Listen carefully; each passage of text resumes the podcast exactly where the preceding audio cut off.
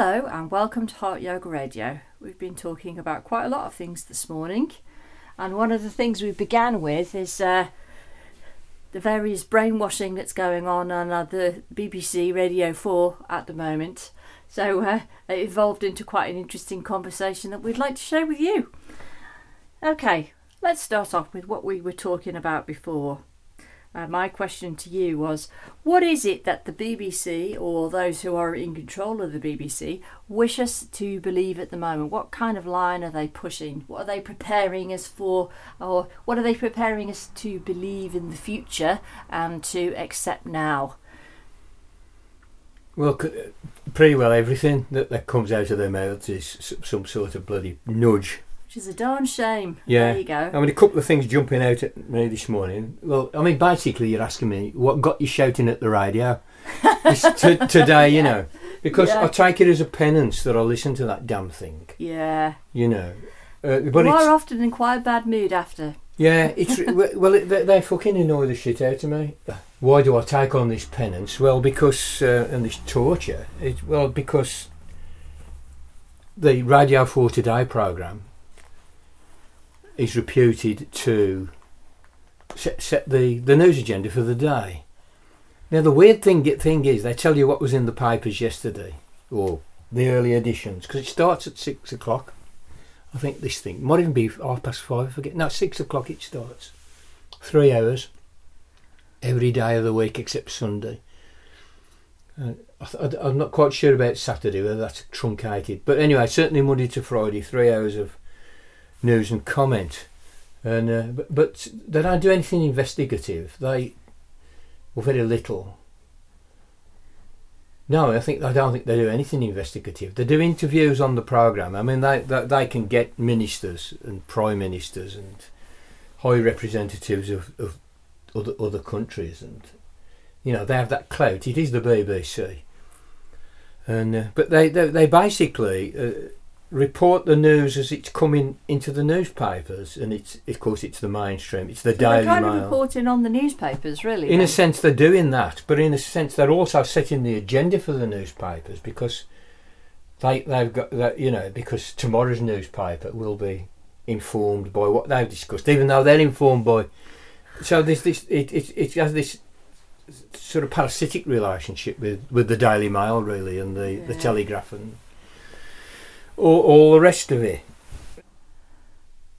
So it is important. You've got these three hours, and, and also like many, many millions of people listen yeah, to it. That's why I think it's important yeah. to kind of know what, like a lot of people, like millions yeah. of people, are being yeah. presented with every day. Yeah, yeah. Well, it is literally millions of people, and if you think about it, this is this is this is the talk radio that goes on on the way to work in the car, nipping on the radio and just yeah, I, I used to listen to Radio 4 years ago, just I used but to turn it on and listen just, to it. Just yeah. see what's happening in the yeah. world. And so it's kind of setting the agenda like that. But it does have a very, very wide cir- circulation and, and a lot of kudos and stuff attached to it.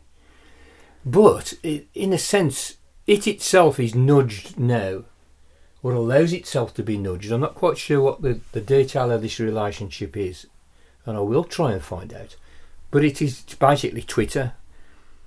So, so Twitter. Reporting on Twitter. well, t- t- Twitter, in a sense, is like nudging them. Yeah. And uh, the Twitter base is quite small. It's not Facebook in terms of Facebook. Facebook's got billions worldwide. Twitter doesn't have that many, but it's still like a lot of people, right? It's still a lot of people but it doesn't have anywhere near that base. But it's it's very rapid fire. It's it's on the minute. You can but mm. you can you can you can have a video that was taken three or four seconds ago of somebody having their leg shot off in Gaza, you know, or.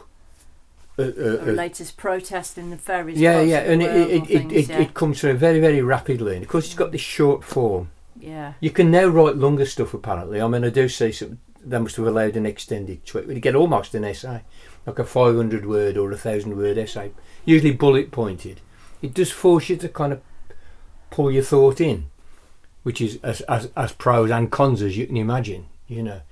I mean, the con being massive oversimplification is going to happen, massive death of nuance. Um, but on on the plus side, it's forcing people to distill their thoughts. You know, they tend to get distilled into slogans and stuff. But nevertheless, it's it's kind of influential. And I, I mean, I, I use it as a kind of taking the temperature of the patient kind of uh, Yes, uh, scenario, yeah. as I do with the Radio Four. That's like that's sending him down for a scan, you know, or you know. So you got these. You, to, to my mind, what one enters these zones of discourse in in, in in order to diagnose the patient. Really, you know, don't. I would advise. I wouldn't advise anybody to expect news. You know, you can get news on Twitter, but you have to double check it. You can get news on radio. Occasionally, they do something pretty good. I'm not. I'm not- wanting to say blanket. You know, however, it's pretty clear to me that their main job is to nudge the public mood and the public uh, um, acceptance of certain ideas and, and, and therefore of courses of action, political courses of action. To my mind, there isn't any doubt about that, and it became really, really apparent when when when the establishment decided to politically assassinate Jeremy Corbyn Yeah. because he was offering some sort of mildly social democratic ideas in, in, in the manifesto, which to my mind was a good manifesto, this 2017 particularly, and a doable manifesto. Could have been done. Other countries have done far more radical things, and it would have been better for everybody. Except they would have, the establishment would played hell. They would sabotage it at every turn. So once I saw once I saw the way Radio 4 managed that, and I'd got like a different picture because I was getting different sources of information, like talking to Labour Party members and things like that. You know, basic stuff. That uh, that, that I was uh, thoroughly convinced of what formerly I had a strong sus- suspicion of, which is that the BBC is a propaganda outfit.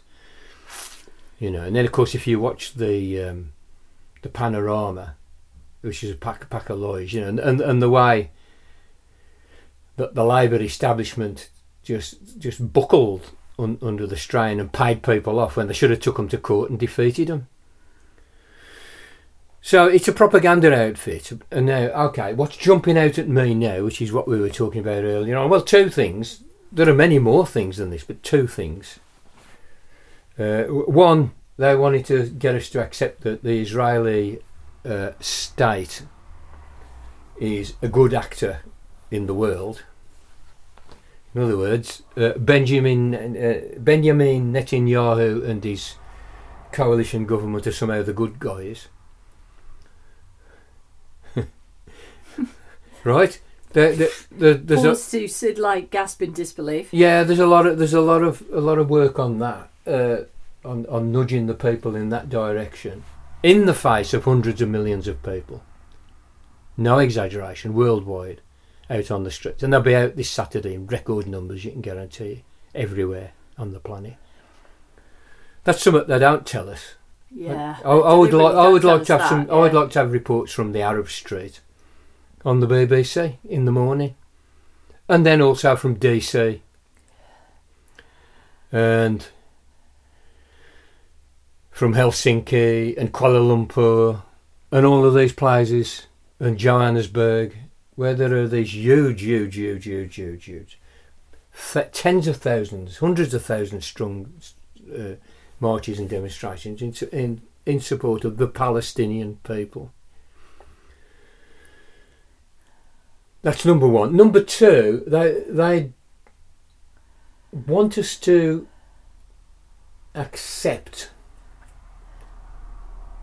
that climate change can be mitigated without any draconian, sudden, decisive curtailment of fossil fuel consumption and polluting uh, styles of agriculture and so on. They want us to believe that carbon capture and storage uh, is, it can be decisive in this matter, and my, my take is that it can't, and that it's too dangerous to assume that it can. By all means, do it if you can kind of, uh, you, you know, if you think you've got a technological angle on this, uh, yeah, why not pursue, pursue it? But don't think that it's going to do everything. but they're wanting us to believe that it's much more of a panacea than it is. It's not a panacea. It's nowhere near a panacea. It's an unproven technology at the moment. So they're wanting us to believe that uh, just burning the fossil fuels will be just fine. No worries. Nothing to see here. Yeah. Well, it, it and, it, and it is basically to, to, to produce a, a kind of a calming, you know, a self. Uh, um, it's basically to produce a calming of, a, of an already agitated public and polarized public, you know, and also its primary function seems to be one of another of its primary also another of its primary function seems to be to protect the profits of the fucking fossil fuel industry. And also it signifies the way in which our governments worldwide are captured by that industry and it uses its money it's surplus money because there's Im- immensely wealthy industries, you know. Bearing in mind, mind that, say, the Saudi royal family is a key stakeholder in it, an owner of it, you know. And you see how powerful they are in their own local context. And of course, all the, the American oil co- companies and BP, they are immensely powerful. And they do a revolving door with government, the same as the military industrial complex. They spend a lot of money on it. The Kochs, and so I keep reiterating, they've been spending money on it for fucking 50 years plus. Koch Industries. Because they, you know, the Koch brothers were ideologically committed to this, to a, a very uh, rabid strand of neoliberalism and used their billions and billions and billions to first of all, get the public to accept that climate change isn't real. Well, when that didn't sort of quite work, well, okay, it is real, but we can we can we can we can adapt to it. This is the one thing you're going to get. There's going to be a lot of talk about adaptation.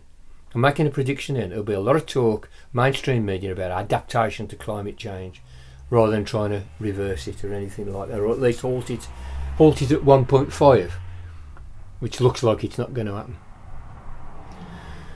Uh, adaptation and, and then mitigation through through through technological means which will enable us to continue to, to, to mine and burn fossil fuels and we are being nudged that way. Uh, a guy, uh, to my mind, seems to talk a lot of sense about this stuff. He's a guy called Andreas Malm. He's a Swedish writer. I've only recently discovered him, but uh, I, I, like the cut of his jib so far. He seems to be a, a, a very um, detailed, critical thinker about all of, all of these matters. And he's, he's, been obsessed with climate for some decades. He, he says, and he's um, his, his other his other topic, of course, is why he's so interested is, is, Palestine. You know, he spent time in, in Gaza and uh, the West Bank and so forth, researching. Prodigious writer, and he takes the view. He says, same, same. You know, when I when I heard him talking about this, I thought, yeah, that's where I'm picking up. And he's he's saying, just watch out. You'll see this. You're going to be nudged. They're going to try and sell to the public two ideas: adaptation and carbon capture. That that's what's going to sort it all out. He says, but what's actually really needed is war communism. you know, it is that urgent. This, of course, is what Slavoj Žižek is saying. Yeah. It is war communism with a, a global a global a global power, some authority that's empowered by the nations of the world to, to, to make it happen. So he's saying that. Now, I mean, just to you said to me, well, what is carbon capture? You know, and I, have been hearing about this for, for, for years. You know, and um, what it is, just in case anybody doesn't know, is that say you were generating electricity by burning gas in in a power station, now, the, the, the byproduct of the burning of the gas is mostly carbon dioxide and water, water vapour, steam. There's some other things that come off that, you know, but ga- gas is relatively clean. Like if it was coal, you'd be having sulfur dioxide, nitrogen dioxide, and all kinds of other stuff. But with, with gas, it's a bit cleaner. But it, obviously, the carbon dioxide is a problem. We just don't want to be adding another fucking atom of the fucking stuff. You know, it, it's it, it it's a powerful greenhouse gas. Um, and so the idea is that if you can kind of like funnel the gas through some kind of apparatus, take the carbon dioxide out, and then then bury it somewhere. And the idea is, you can, for instance, you can capture it in in lime, and, and make like a uh, like like a kind of a, a carbonate, you know, and then you, that's and then a solid material that you can then bury. And the idea is is to, is, is to, is to put all this stuff uh, in in the empty oil wells in the North Sea. You know, the, the North Sea is full of oil and gas, mostly being emptied. But of course, it leaves a big it leaves a big cavern inside inside the Earth's. It's just inside the Earth's crust at the bottom of the sea. And they just put all this carbon dioxide in there. Now, the idea of capturing it at production, well, it can it can be done. It has been it has been done. It's very expensive, you know. And of course, they they they, they are going to have stranded assets mm. if if renewables become so cheap, which technically they are, right? Which become so cheap that, that the gas can't compete, and then you add the price of the carbon capture onto it, which doubles the price. I don't know what the figure is, but it, it's an expensive process as you can imagine. It's going to be a non-starter anyway. And according to um, Andreas Malm, you know, he says the big the big thing they're going to be fighting against is is that BlackRock and all those people and all the shareholders do not want stranded assets. You know, it, it, it, it, it, it, suddenly you can't sell your shares in BP because nobody wants them because oil is nobody's going to buy oil because the solar energy in 10 20 years time is like a penny a gigawatt you know or whatever it might be and that this stuff's like thousand pounds a pint because you're doing the carbon capture and this is likely to happen and this is what the struggle will be when it comes down to it, the struggle will be on in, will be around, about the money and the profit. It's always about and, the money and, and the, the profit, isn't it? Yeah. yeah. I mean, the other thing of carbon capture, and this really is half baked, but I know Bill Gates has put a lot of money into this. I've seen films of these apparatuses that he's had, his guys build, you know. And you know, of course, cars, petrol cars, you know, they're pump, they're, they're travelling everywhere, so the carbon dioxide's coming out everywhere. It's not like if it's in one spot, maybe you can catch it, like a cement works or a power station, you know, uh, or something of that type, or some or some or some process that emits CO two in an industrial process, some metallurgical or chemical industry process. You can see that. You can say, well, that's kind of semi feasible, and we do know it, it, it has been proven that you can do that. But there's there's there's, there's uh, gigatons of CO2 coming out of vehicles, and that that course that's that's in the air, and gigatons of CO2 coming out of agriculture. You know. And, and in fact, worse than that, the methane that's that's that's kind of quite dodgy out of agriculture as well, because it's it's a much stronger greenhouse gas than CO two. So you've got all that, all, all, all, that going on, and the idea is that some of you have you build these big machines with fans on them, and they'll suck the air in, take the CO two out, and a, and, and a lower CO two air comes out the side, and then you'll do as you have to kind of like find some way of capturing it, dissolving it in something, or capture it in some solid, and then burying it in these chambers. Those you know. machines sounds like they take a lot of electricity to me. well, yeah, yeah. you know, I, I mean, it really is a non-starter. But I, I thought, well, I, you said to me, well, what's it about? What you what's it about? And I kind of roughly explained. It says, it's, it's a while since I've looked at it. I'm just gonna, I'm gonna just have a quick look on, on Google to see what what they say. Make sure I haven't dropped any blunders. Read, read the detail. And anyway, uh, uh this is instructive. I put go, I put Google. I put carbon capture technology. Yeah, go. The first, the first thing that comes to me, first thing on the list of suggestions from Google is from BP, and it's sponsored British oh. Petroleum.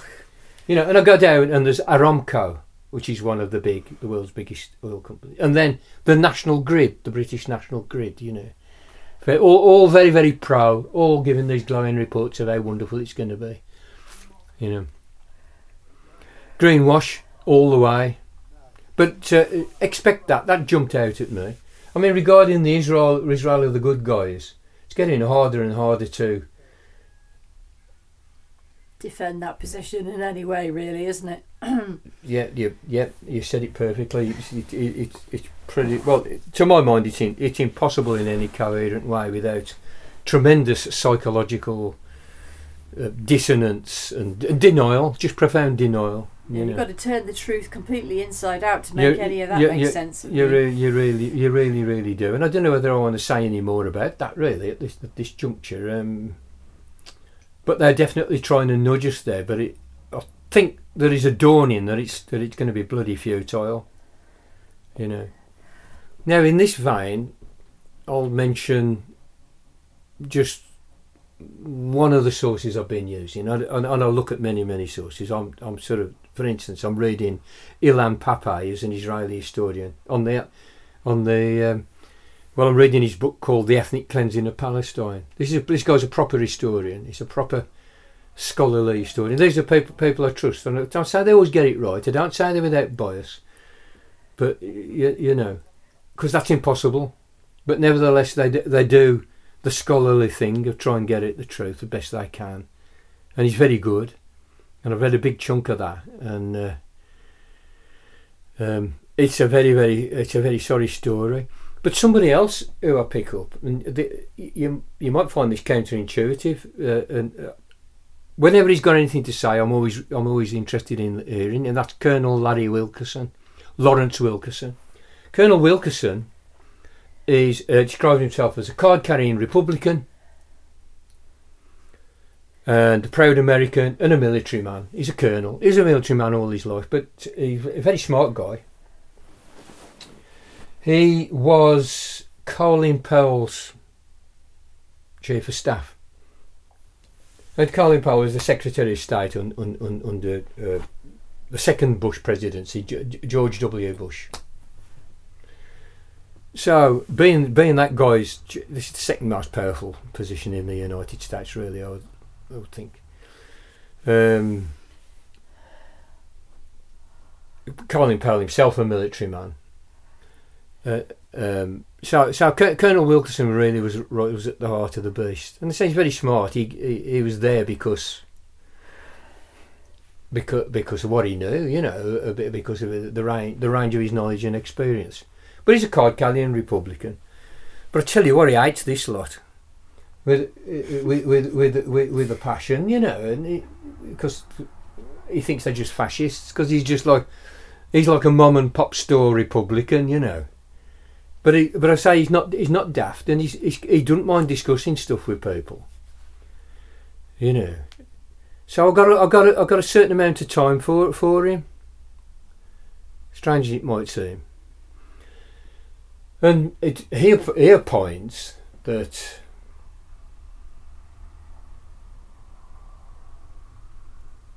Israel is no longer a strategic asset for the United States.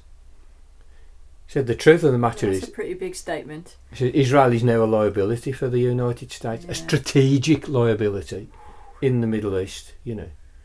Now, at the time, why why Israel got so much American backing was because, well, it's an air, it, it's basically a stationary aircraft carrier. They've even called it that, stationary aircraft carrier. Joe Biden, when he was a senator back in the eighties, opined that if we didn't have Israel, we'd have to invent it. And he's speaking strategically. He's not. He's not talking about any kind of mor- morality about the Jews needing a homeland after what happened in Europe in the 30s and 40s. You know, the Holocaust and all the rest of it. No, no moral concern. It is purely about the, the, the geopolitical strat- strategy. And anyway, in response to this stuff that's happening now, Wilkerson said, uh, um, you know, he said something to the effect. He said, "I never thought that Israel was a viable state, and that, that by maybe 2050, 26, it would probably no longer be a state." Uh, he says, but now he says, I think it might have 10 years tops. He doesn't think it continues as a state. And I'm presuming because he, he believes that the United States, it will dawn upon the powers in the United States that it's no longer an asset, it's a liability. Do you think they'll just stop funding them? I, I, th- I think there'll be there'll be more and more questions about the funding, even though you've got to bear in mind that the Congress. I mean, the House of Representatives had, had a um, a vote on uh, basically whether to be pro-Israel or not, and and it, there was only one voted against. Even even the squad, even the Muslim members of the squad voted. Pro Israel? Yeah. Did they? Yeah, they got they got they got Oh, whipped. God. I'm presuming they got whipped. Oh, And of course, the British Parliament's more or less the same. We've got a few more dissidents. But nevertheless, despite that, one can presume that it will dawn and, and it'll be a lot, lot more difficult for Israel to get that support. Especially as they go more and more and more and more genocidally, you know. I mean, um, also, the, the, the dynamics changing uh, regarding the Arab states, you know, what was about to happen was was that Israel was going to sign an accord with these Arab, with the surrounding Arab states, and it looks like that's all been shelved now. The the Arab states have, have to take notice of the Arab Street, which is now getting very, very, very, very fucking upset. Bear in mind that this is a region that, not so many years ago, went up in flames in the Arab Spring. It went up in flames. The people were out. Okay, it went badly.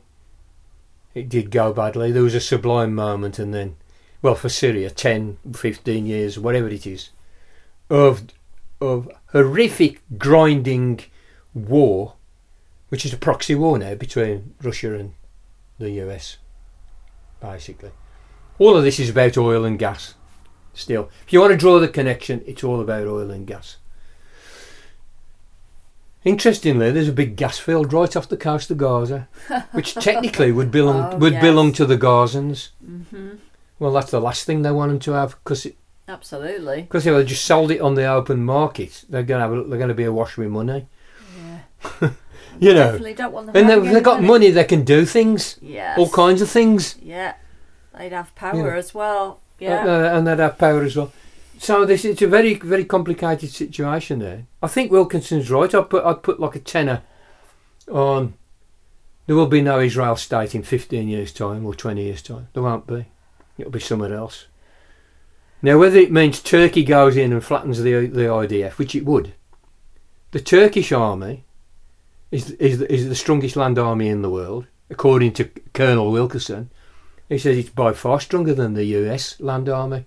They don't have a strong, st- particularly strong land army because they rely on smart weapons, guided missiles, cruise missiles, drones, nukes, all the surveillance that they have with the satellite networks and all the rest of it. They rely on the tech.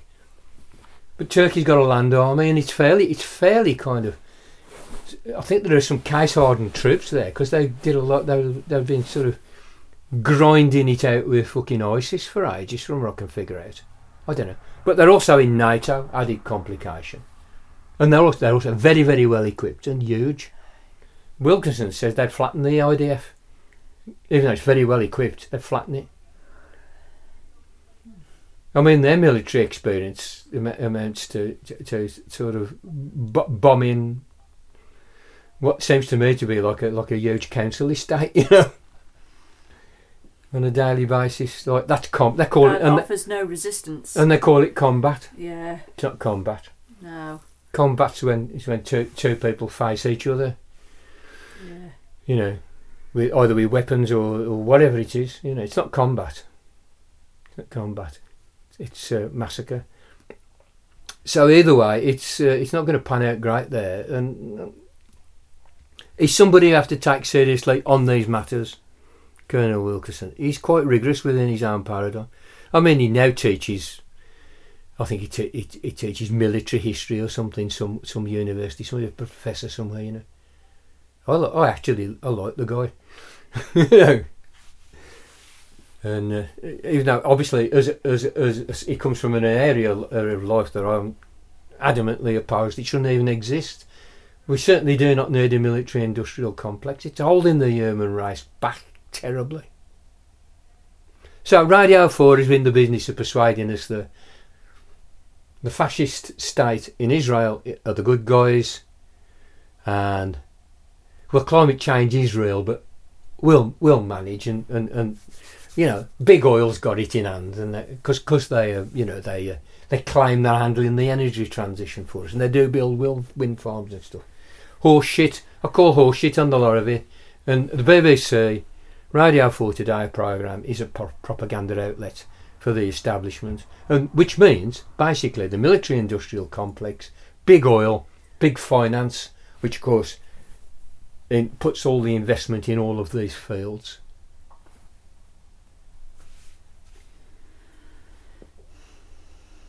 Yes, that's a good summary of all the things that we were discussing when we were walking on the beach earlier. Incidentally, the sun's actually fully out today. I know it's Blue gorgeous. isn't skies, which is like the first time here in Wales in a really long time, so it's been quite a special day today. Yeah, it was sunny yesterday. It was just there was a Oh, we freezing have a little bit of sun yesterday. was a freezing cold, icy wind. Yeah, yeah. I Oh, mean, today was special because there was like a very low wind.